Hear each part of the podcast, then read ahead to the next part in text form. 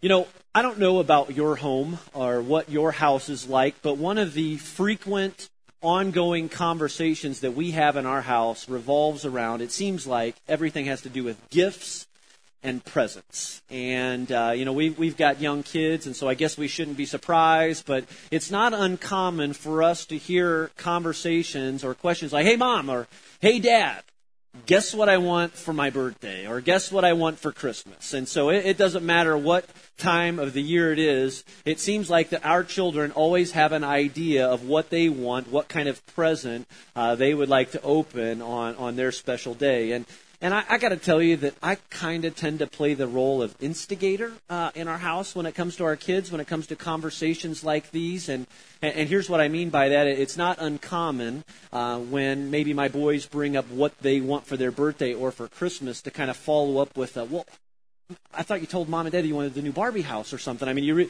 you, you, you don't want the Barbie house, or, or maybe like with my little girl, she'll be talking about a, a dress that she wants, and I'll say, well, you know, what about Spider-Man jammies? Though I mean, you would look really cute in Spider-Man jammies, and uh, so that kind of sarcasm, I, I call it effective parenting. You know, uh, in our house, that's that's how it works. But I remember a few years ago, I think Luke was around four at the time. It was Christmas, and we were at Grandma's house, and it was time to open up gifts, and so uh, Luke had all of his gifts in front of him, and he ripped into the first gift, and somehow he accidentally had picked up one of Kate's gifts. And sure enough, when he opened it, it was like a pink dress or something. And as he opened it, he went, no!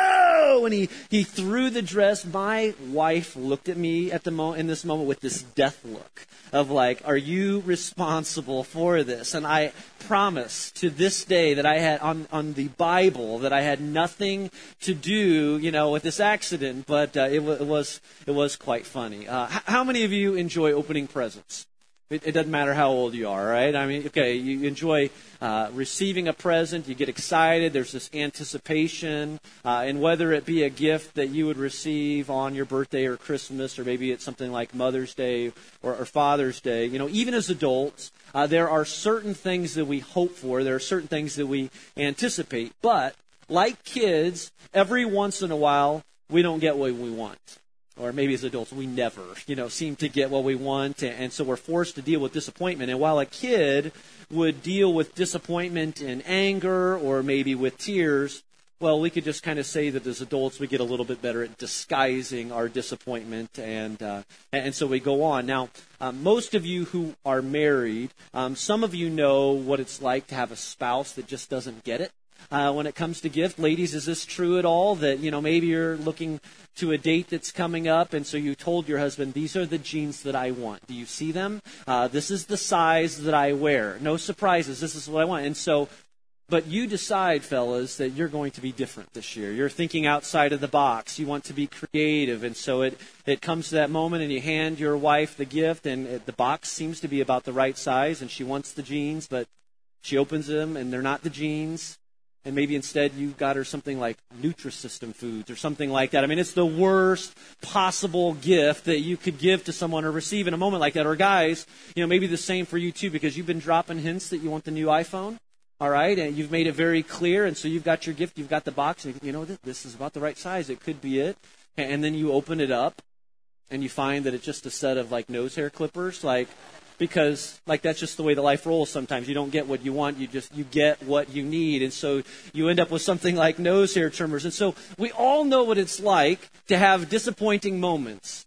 Uh, you know where you were expecting something like the jeans or you were hoping for something like the iphone and you get something completely different. But here's what i want to know. I i, I just wonder if some of you have experienced a moment like this in your life. I mean maybe if you recently graduated or you're getting ready to graduate from college or something, um, that when you started school, you had all these hopes and dreams and this idea of what you would do and where you would live and what that would look like, but you don't have a job and you've got nothing lined up right now. And maybe if graduation's coming, I mean, you just kind of know that you're going to end up back at home with mom and dad and you're not particularly excited about it. And honestly, they're probably not either. And, but it's just kind of what you're getting and it's just something that you have to deal with. And, uh, this particular situation, or or you get married and there are all these hopes and there are all these plans and dreams and you put all of this energy and all of this effort into getting ready for the wedding and the reception and and things went great and people would tell you you know it was it was a perfect wedding but now a year or two later, years later all you've got is a marriage.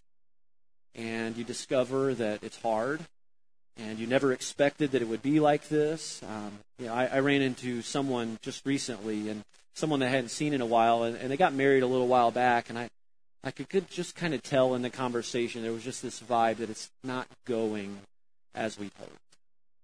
It's been more difficult than we ever imagined. I mean, it happens all the time. I mean, every single one of us. I mean, how many of us have stories of different aspects of our lives where we went into it hoping for one thing, but only disappointed to find that it's something else? And that's what we see in Ruth. And that's the story that we're looking at today. It's in chapter 9 in the storybook, if you've been following along in the storybook, or uh, maybe you've been reading along on your own. Um, it's, a, real short book, uh, right in the Old Testament.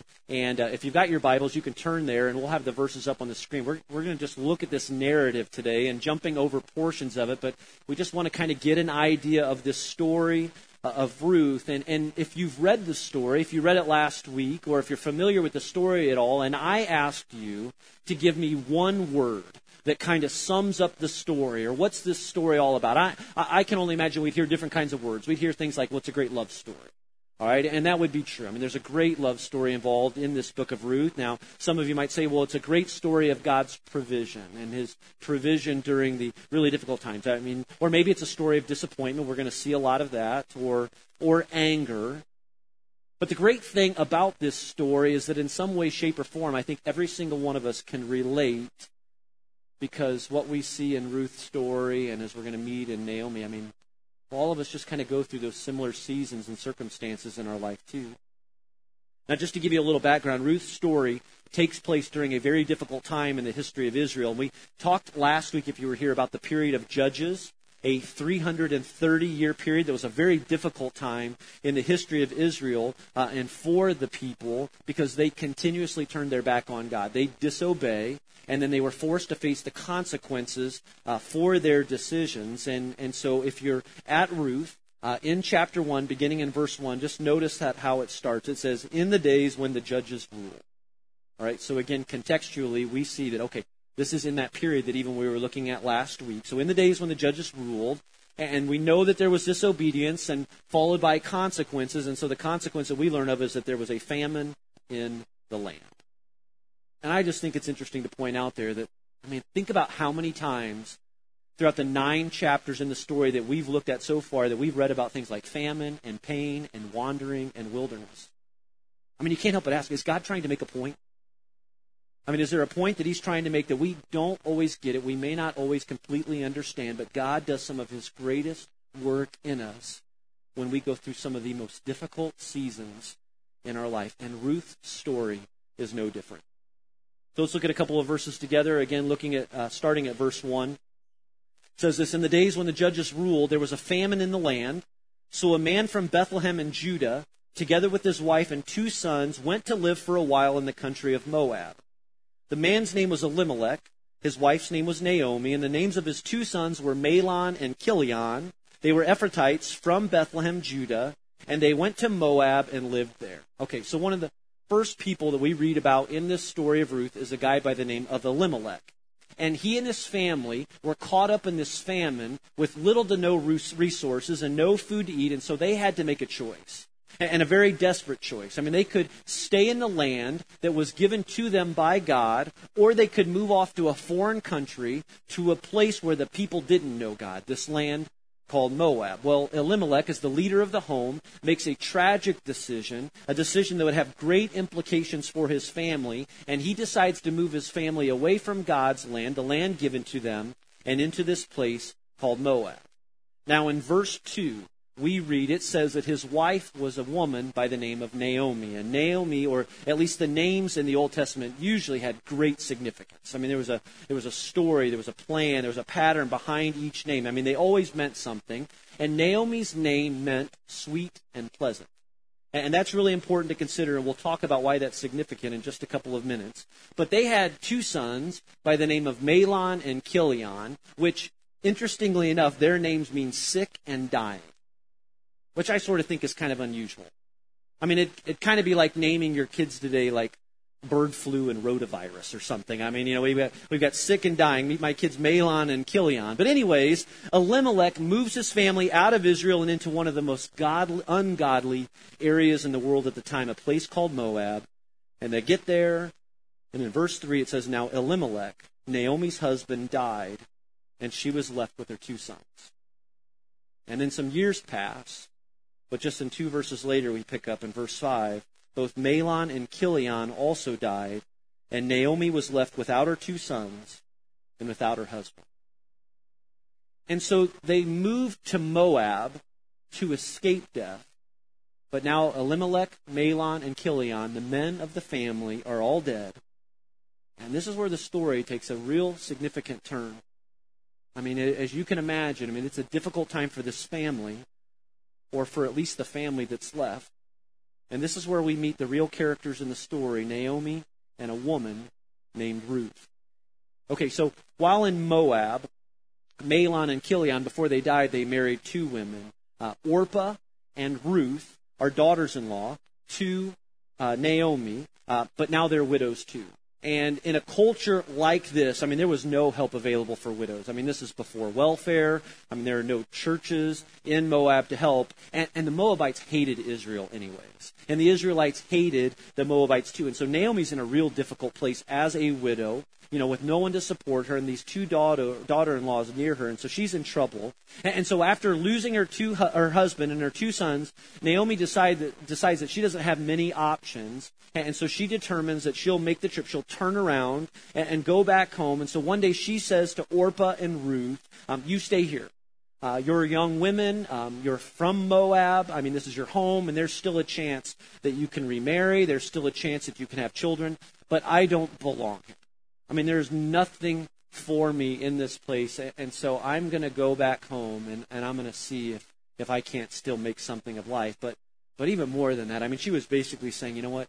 Stay here and hang on to your own gods because my God has let me down. And, and in fact, I, I would go as far to say that he is directly responsible for the pain in my life. He's not taking care of me. I mean, you could say that Naomi's given up. And so Orpah agrees to stay in Moab, but Ruth refuses to leave Naomi. And even if it means moving to a new home and a new culture like this in Israel, I mean, she's not about to abandon her mother-in-law and Naomi. In Ruth 116, Ruth says, Don't urge me. She says this to Naomi, Don't urge me to leave you or to turn back from you. Where you go, I will go, and where you stay, I will stay. Your people will be my people, and your God, my God. Now, that verse might sound somewhat familiar to you. There's a chance that you heard it at a wedding or a something. I mean, it's a verse to highlight what it means for a bride and groom to pledge that commitment and that support, and regardless of the circumstances, regardless of the situation, I mean, we'll stay together. We'll get through this. But in this case, and in its context, it involves a daughter in law and a mother in law. I wonder how many of you would pledge that same support for your mother-in-law, but but Ruth's willing to do that here. And, and just notice what's happening here. I mean, just notice this special bond that's developing between Ruth and Naomi. But I also want you to see that even though Ruth grew up in a family and in a culture that hated Israel's God, and even with the pain and the circumstances of Naomi's life, maybe at the hands of her God, Ruth is beginning to see something good about the God of Israel.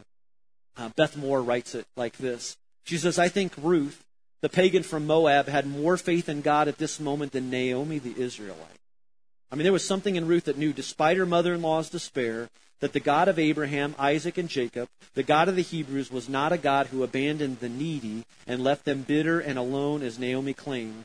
Rather, Ruth trusted that this God was a God of mercy and compassion, who might even be able to love a widow from Moab, an alien, a foreigner, and a cursed people. She trusted that she, even she, could run to this God, Naomi's God, that Ruth wanted as her God too, and that even though she was of foreign descent, this God would have mercy on her and she could find refuge under his wings. She dared to believe that this God of the Hebrews wanted her. So verse 19 says that the two women uh, went on their way until they came to Bethlehem. And when they arrived in Bethlehem, the whole town was stirred because of them. And the women exclaimed, Can this be Naomi? Now, Ruth and Naomi, they, they make this difficult journey back to Naomi's hometown, a place called Bethlehem. And stop there for just a second because I, I want you to recognize the name of the place where they're returning to. And again, this has significance that we'll look at in just a moment. But they come to Bethlehem, they return to Bethlehem, and it's a town, historians say, of about 200 or so people uh, at the time. And so when Naomi returns, it's big news. I mean, everyone knows, and so the people come together to see her, to greet her, and most likely everyone knows that they left. And, so there's still probably a lot of talk about them leaving, and I can't believe that they would go. How could they? And uh, but now they're coming back. But really, I mean, they're not all coming back because things have really changed. And the writer says that the whole town was stirred, asking, "Can this be Naomi?" Now, some scholars believe that Naomi's physical appearance over these years and through this pain and hardship had changed so much that just one glance at her and everyone was talking. Now look at her. I mean, look at how things change. That, and remember that the name Naomi means pleasant and sweet. But here's how Naomi responds to them over in verse 20. She says, Don't call me Naomi anymore, she told them. Call me Mara, because the Almighty has made my life very bitter. I went away full, but the Lord has brought me back empty. Why call me Naomi? The Lord has afflicted me. The Almighty has brought misfortune upon me. And so she's basically saying, hey, let's be very clear. I don't want there to be any doubt about it whatsoever. I'm upset. I'm angry. When I left, I was full. Now that I come back, I am empty. I mean, this life that I had hoped for. And she goes on to say, look what God has done to me. I mean, He has made my life very bitter. He's brought all of this pain and this misfortune upon me. It's His fault. And I wonder if thoughts like that sounded all familiar to you. Or maybe if you've even never said anything like that before, especially when you consider your story and maybe some of the things that you've gone through. And just to be real, I mean, if you had a chance to share your story with a group of people and you know, you would do something like that. I, am sure some of you could probably tell a story where some of us would say, wow, I can't blame you for being upset. I, I can't blame you for, you know, the bitterness. You know, I, I think about the family that lost their little boy at the finish line in Boston this past week. They're just there to watch my dad finish the race. Or, you know, the wife and children whose husband didn't come home from the plant in Texas. Or, you know, even when you think about the circumstances and all the rain this past week across Indiana and other places, and people that woke up to flooded cars and flooded homes, and maybe just even the escape for your own life. What's God up to? What's this all about? And why does it appear that He has it out for me? And and if you read the story of Ruth, you know, again, you can't help but wonder as you get started into it. Oh, okay, what's this all about? Like, Where's this going? What's God up to? And you, you could say that it's about survival, and you could say that it's a love story. And you don't have to get very far into the story before you realize, oh, wait, I see it. It's a story of loss. It's a story of pain and misfortune. And it's about a woman who loses everything. I mean, she loses her home, and then her land, and then she loses her husband, and then she loses her two boys. And it's definitely a story of loss. And it may be but the question that I want to ask of the story for you and me today is, is this does, does it have to be a story about loss? I mean, yes, she loses a lot, and not just Naomi, I mean, Ruth too, but does the story have to be about loss? I mean, is that what the story has to be all about? Rick Warren is the pastor of Saddleback Church in Lake Forest, California, and uh, you might be familiar with him. He wrote the book The Purpose Driven Life, and uh, just been a, a, a, fascinating man to watch and his ministry. And um, I've had the opportunity to meet him twice, like no more than like five minutes total of interaction with him. But uh, wow, what a what a great guy who loves Jesus and is just doing everything that he can to help people find their way back to God. And a little over two weeks ago, you probably saw this in the news. His 27 year old son, a son that had battled mental illness and depression for many years, took a gun and then took his own life. And when I read that story, and if you read that story, or maybe just in even in any similar situation like that, I mean, you just can't help but wonder or imagine, okay, how do you go on?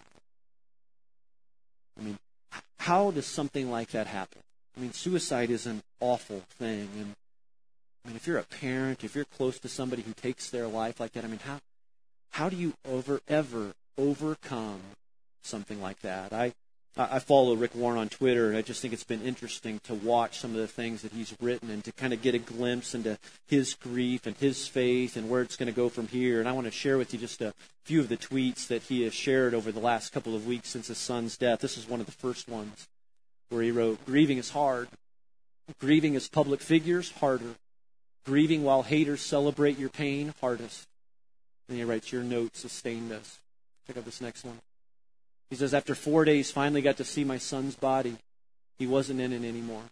Absent from the body is to be home with the Lord. This next one.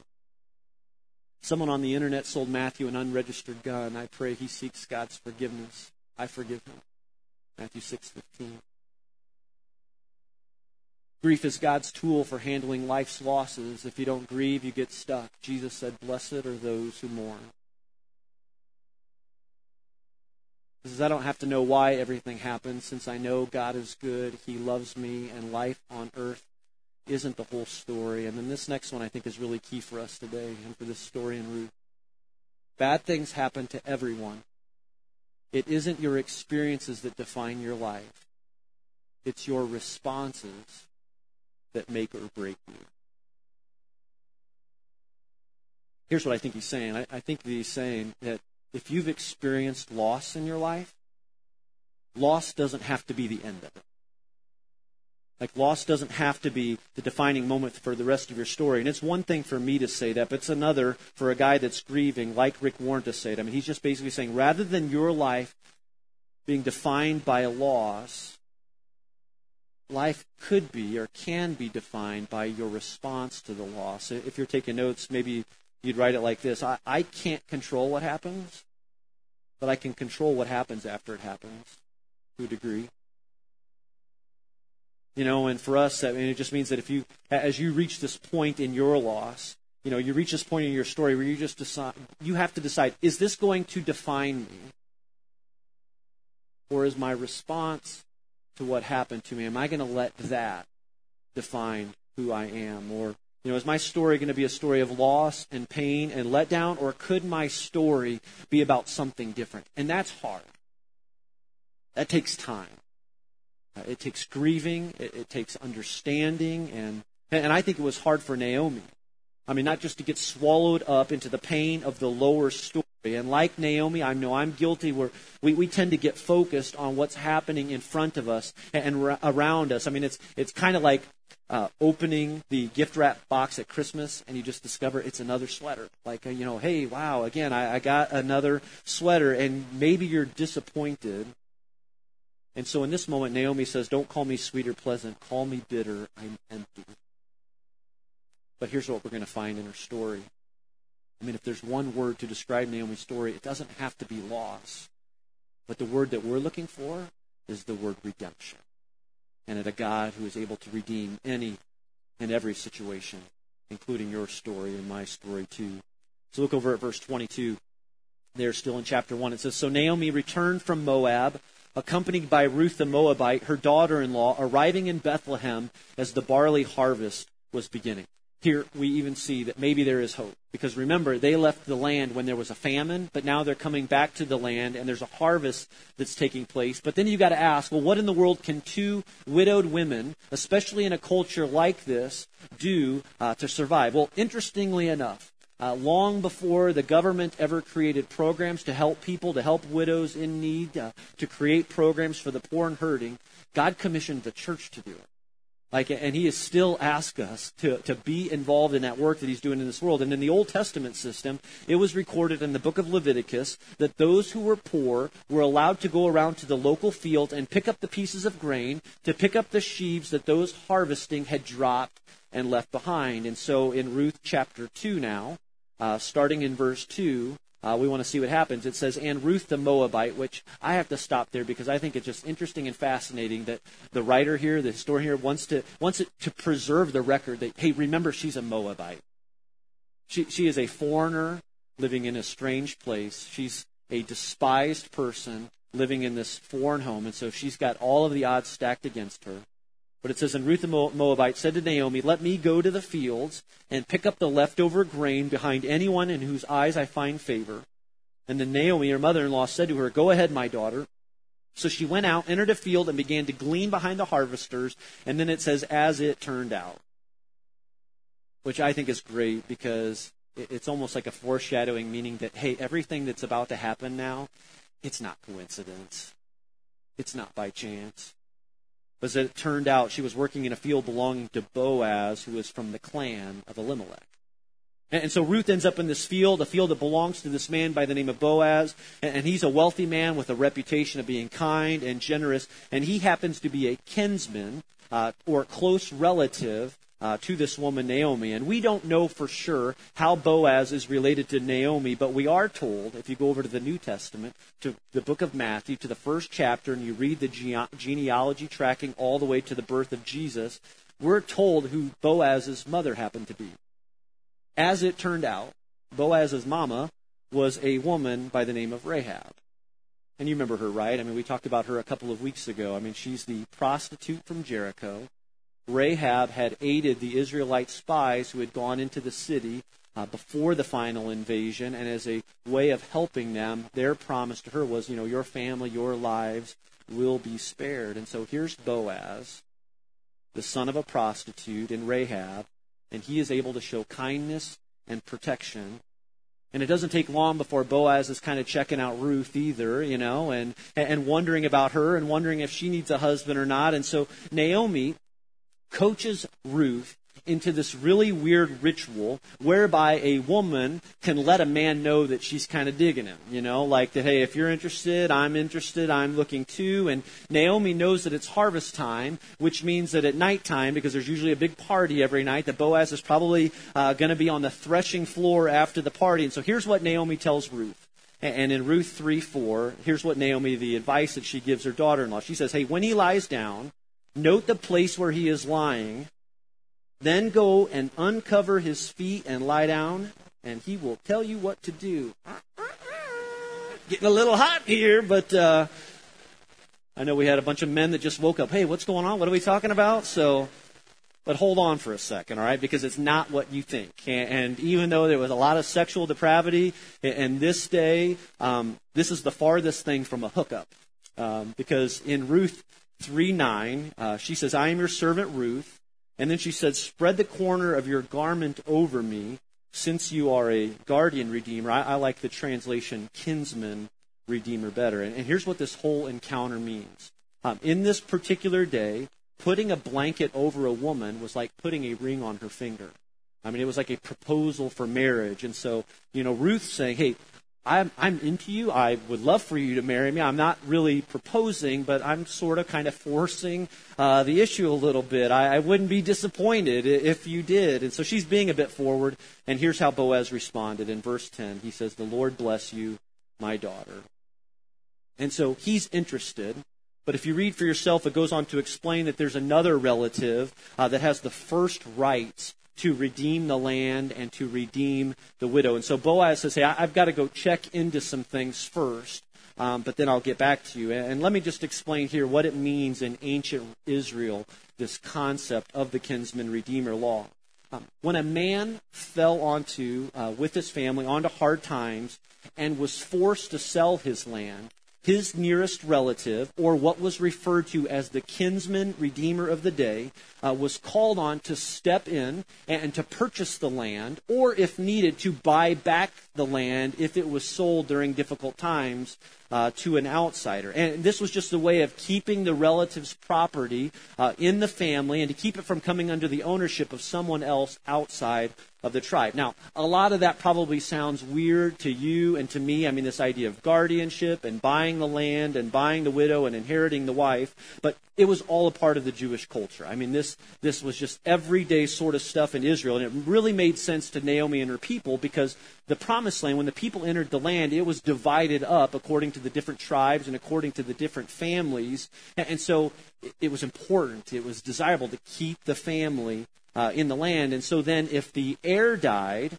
then it would fall to the closest relative, the kinsman redeemer, to redeem that loss. And so uh, the redeemer would, the kinsman redeemer would, would, would buy the property, uh, would marry the widow, uh, potentially have a descendant with the widow, who would then inherit the family's property so that the land wouldn't be lost. Again, it was about keeping everything in the family. So Boaz comes along and he says, Hey, Ruth, I'll buy the property and I'll take responsibility for Ruth. And again, it's just no small act of kindness and sacrifice here, especially when you consider that she was a Moabite woman.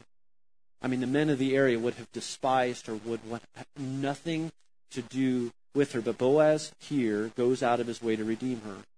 But first, Boaz has got to kind of go to the guy who's got the first right of the refusal. And so he goes to him and say, "Hey, there's this land, uh, and you can redeem it if you want." And the guy doesn't even get a name, but he's just like, "Yeah, I'll buy it." But over in chapter four, verse 5, Boaz responds, Oh, one, one thing. There's one thing that you need to know. On the day you buy the land from Naomi, you also, also acquire uh, Ruth the Moabite. It's like, hey, she's a part of the package deal, so you've got to take her. But, uh, and it just fascinating because in verse 8, uh, the kinsman redeemer said to Boaz, Buy yourself. I'm not interested anymore. I didn't know that there was a Moabite that came with the land. But then these next words it says, Then Boaz announced to all the elders and all the people, Today you are witnesses that I have bought from Naomi all the property of Elimelech, Kilion, and Mahlon. I have also acquired Ruth the Moabitess, Mahlon's widow, as my wife, in order to maintain the name of the dead with his property, so that his name will not disappear from among his family or from the town records. Today you are my witnesses. And so Boaz pledges and promises I'll take care of Naomi. I'll marry Ruth. I'll honor her deceased husband and I'll have a child with her. The family line will not end with me. I'll fix everything. I'll be the Redeemer. I mean, Boaz is just an amazing man who had no legal obligation whatsoever to do this. I mean, he is motivated by nothing but pure grace.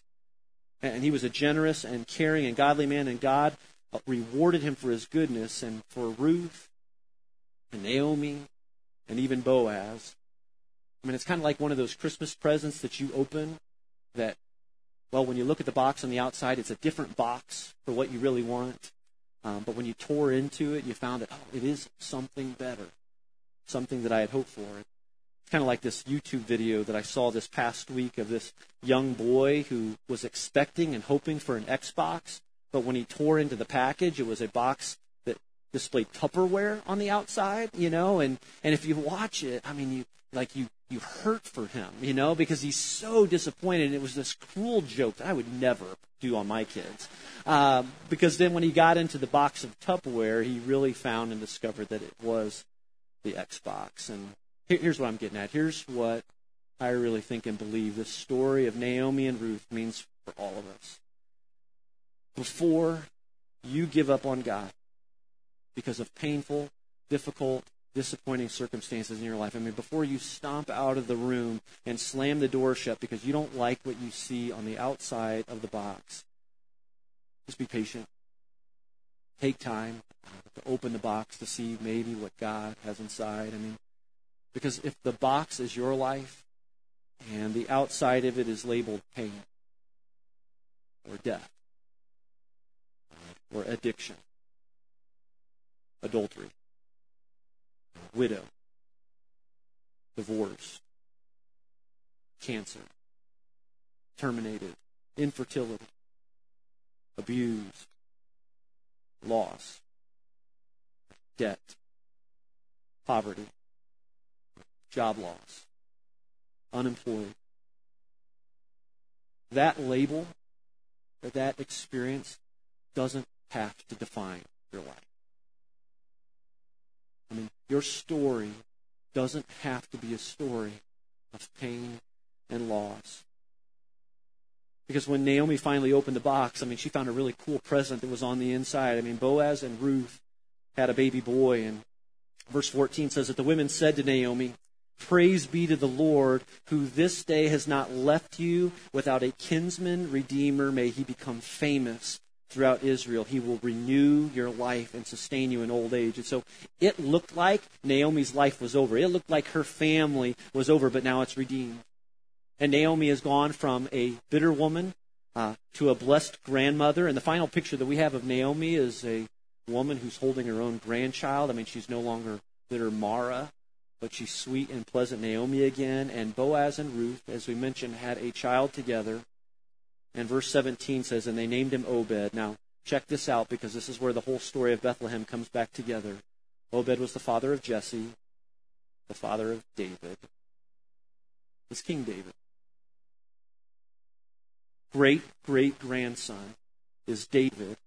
And that's why when Joseph and Mary returned to their city for a census, they returned to the city of David. They went to Bethlehem. And it could also be said the city of Naomi we could also say the city of Ruth and Boaz, and even of an old prostitute named Rahab. It's just fascinating when you think about it that the lineage of Jesus includes people like Naomi and Ruth and Boaz. Talk about a God who redeems. Your, your story doesn't have to be about loss. I mean, it really can be about your response to that loss. It, it can be about a God who is not finished with you yet. And if you find yourself in the pain of it all today, be patient and turn to Him because He is faithful and He is good and He is a God that redeems. Let's pray.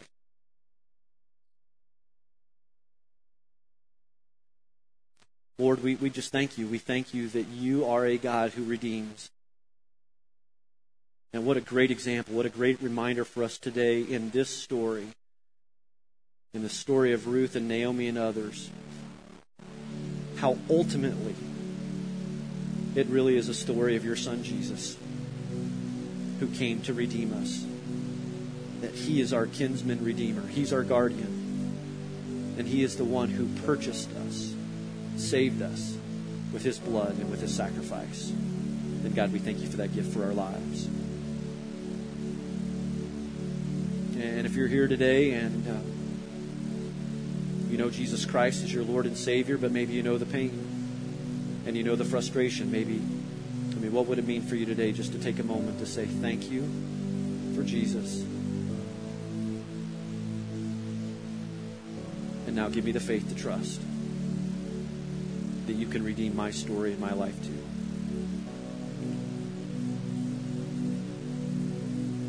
maybe just to pray, you're the Lord of all. I, I trust you, God If you're here today and you don't know Jesus Christ as your Lord and Savior, maybe today's the day where you reach out to Him and you invite Him into your life as your Redeemer.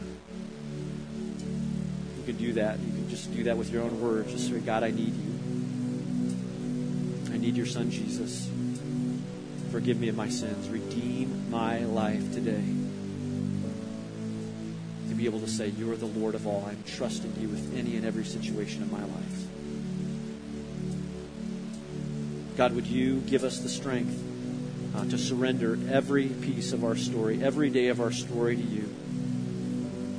Lord, would you not let us have a story of loss, but Lord, would you allow us to have a story that tells your story of redemption? God, that you're the Lord of all, that you know all the pieces, and you'll put them all together. It's in Jesus' name we pray. Amen.